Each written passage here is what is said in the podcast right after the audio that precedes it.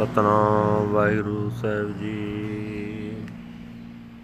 ਸ਼ਲੋਕ ਮਹਲਾ ਚੌਥਾ। ਅੰਤਰ ਅਗਿਆਨ ਭਈ ਮਤ ਮੱਧਮ, ਸਤਿਗੁਰ ਕੀ ਪ੍ਰਤੀਤ ਨਾਹੀ। ਅੰਦਰ ਕਪਟ, ਸਭ ਕਪਟੋ ਕਰ ਜਾਣੈ, ਕਪਟੇ ਖਪੈ ਖਪਾਈ ਅੰਤਰ ਅਗਿਆਨ ਭਈ ਮਤ ਮੱਧਮ, ਸਤਿਗੁਰ ਕੀ ਪ੍ਰਤੀਤ ਨਾਹੀ। ਅੰਦਰ ਕਪਟ, ਸਭ ਕਪਟੋ ਕਰ ਜਾਣੈ, ਕਪਟੇ ਖਪੈ ਖਪਾਈ। ਸਤਿਗੁਰ ਕਾ ਭਾਣਾ ਚਿਤ ਨ ਆਵੈ, ਆਪਣੇ ਸਵਾਏ ਫਿਰਾਈ। ਕਿਰਪਾ ਕਰੇ ਜੇ ਆਪਣੀ ਤਾਂ ਨਾਨਕ ਸ਼ਬਦ ਸਮਾਈ, ਮਹਲਾ ਚੌਥਾ। ਮਨ ਮੁਖ ਮਾਇਆ ਮੋਹ ਵਿਆਪੇ ਤੁਝੇ ਪਾਏ ਮਨੁਆ ਥਿਰ ਨਾਹੀ। ਹਾਂ ਦਿਨ ਜਲਤ ਰਹੈ, ਦਿਨ ਰਾਤੀ ਹਉਮੈ ਖਪੈ ਖਪਾਹੇ। ਅੰਤਰ ਲੋ ਵਹਾਂ ਗੁਬਾਰਾ, ਤਿਨ ਕੈ ਨਿਕਟ ਨ ਕੋਈ ਜਾਹੇ।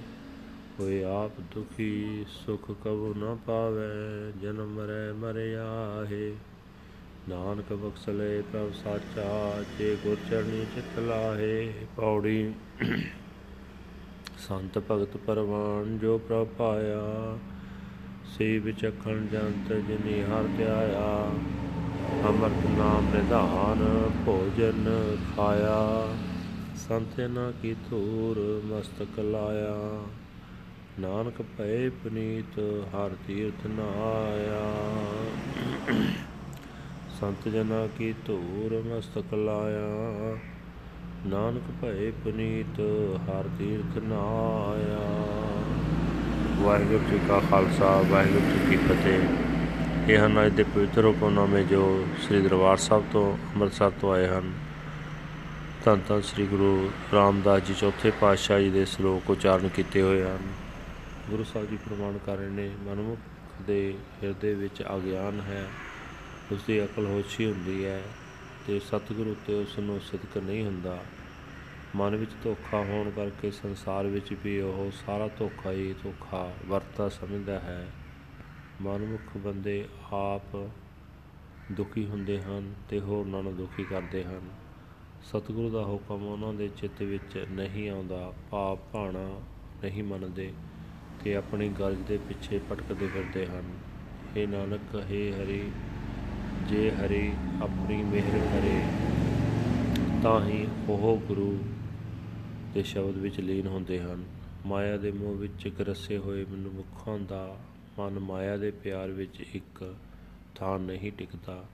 ਹਰ ਵੇਲੇ ਦਿਨ ਰਾਤ ਮਾਇਆ ਵਿੱਚ ਸੜਦੇ ਰਹਿੰਦੇ ਹਨ। ਅਹੰਕਾਰ ਵਿੱਚ ਆਪ ਦੁਖੀ ਹੁੰਦੇ ਹਨ, ਹੋਰਨਾਂ ਨੂੰ ਦੁਖੀ ਕਰਦੇ ਹਨ। ਉਹਨਾਂ ਦੇ ਅੰਦਰ ਲੋਭ ਰੂਪ ਵੱਡਾ ਹਨੇਰਾ ਹੁੰਦਾ ਕੋਈ ਮਨੁੱਖ ਉਹਨਾਂ ਦੇ ਨੇੜੇ ਨਹੀਂ ਟੁਕਦਾ, ਉਹ ਆਪਣੇ ਆਪ ਹੀ ਦੁਖੀ ਰਹਿੰਦੇ ਹਨ। ਕਦੇ ਸੁਖੀ ਨਹੀਂ ਹੁੰਦੇ, ਸਦਾ ਜੰਮਣ ਮਰਨ ਦੇ ਗੇੜ ਵਿੱਚ ਪਏ ਰਹਿੰਦੇ ਹਨ। ਇਹ ਨਾਨਕ, ਜੇ ਉਹ ਗੁਰੂ ਦੇ ਚਰਨਾਂ ਵਿੱਚ ਚਿੱਤ ਜੋੜਨ, ਤਾਂ ਸੱਚਾ ਹਰੀ ਉਹਨਾਂ ਨੂੰ ਬਖਸ਼ ਲਏ। ਜੋ ਮਨੁੱਖ ਪ੍ਰਭੂ ਨੂੰ ਪਿਆਰੇ ਹਨ, ਉਹ ਸੰਤ ਹਨ, ਭਗਤ ਹਨ, ਉਹੀ ਕਬੂਲ ਹਨ। ਉਹ ਮਨੁੱਖ ਸਿਆਣੇ ਹਨ, ਜੋ ਹਰੀ ਨਾਮ ਸਿਮਰਦੇ ਹਨ। ਆਤਮਿਕ ਜੀਵਨ ਦੇਣ ਵਾਲਾ ਨਾਮ ਖਜ਼ਾਨਾ ਰੂਪ ਭੋਜਨ ਖਾਂਦੇ ਹਨ ਤੇ ਸੰਤ ਜਨਾਂ ਦੀ ਸੰਤਾਂ ਦੀ ਚਰਨ ਧੂੜ ਆਪਣੇ ਮੱਥੇ ਤੇ ਲਾਉਂਦੇ ਹਨ। ਇਹ ਨਾਨਕ, ਇਹੋ ਜਿਹੇ ਮਨੁੱਖ ਹਰੀ ਦੇ ਭਜਨ ਰੂਪ ਤੀਰਥ ਤੇ ਨਹਾਉਂਦੇ ਹਨ ਤੇ ਪਵਿੱਤਰ ਹੋ ਜਾਂਦੇ ਹਨ। ਵਾਹਿਗੁਰੂ ਜੀ ਕਾ ਖਾਲਸਾ, ਵਾਹਿਗੁਰੂ ਜੀ ਕੀ ਫਤਿਹ। This is today's Hukamnama from Sri Darbar Sahib Amritsar. Uttered by our fourth Guru, Guru Ramdas Ji under heading Salok Fourth Mahal. Guru Sahib Ji say that he has spiritual ignorance within and his intellect is dull and uh, dim. He does not place his faith in the true Guru. He has deceit within himself and so he sees deception in all others. Through his deceptions, he is totally ruined. The true Guru's will does not enter into his consciousness, and so he wanders around, push, pursuing his own interests. If he grants his grace, then Nanak is absorbed into the word of the Shabad. Fourth Mahal. The self-willed Manmukhs are engrossed in emotional attachment to Maya in the love of duality.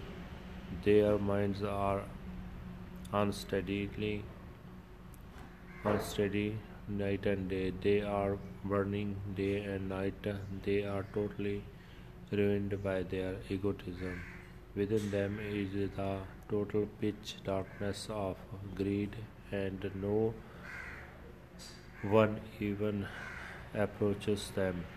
They themselves are miserable and they never find peace. They are born only for to die and die again. O Nanak, the true Lord God forgives those who focus their consciousness on the Guru's feet, body. That saint, that devotee is acceptable, who is loved by God. Those beings are wise who meditate on the Lord. They eat the food, the prayer of the ambrosial name, the name of the Lord. They apply the dust of the feet of the saints to their foreheads. O Nanak, they are purified, bathing in the sacred shrine of Lord. Vaheguru Ji Ka Khalsa, Vaheguru Ji Ki Fateh.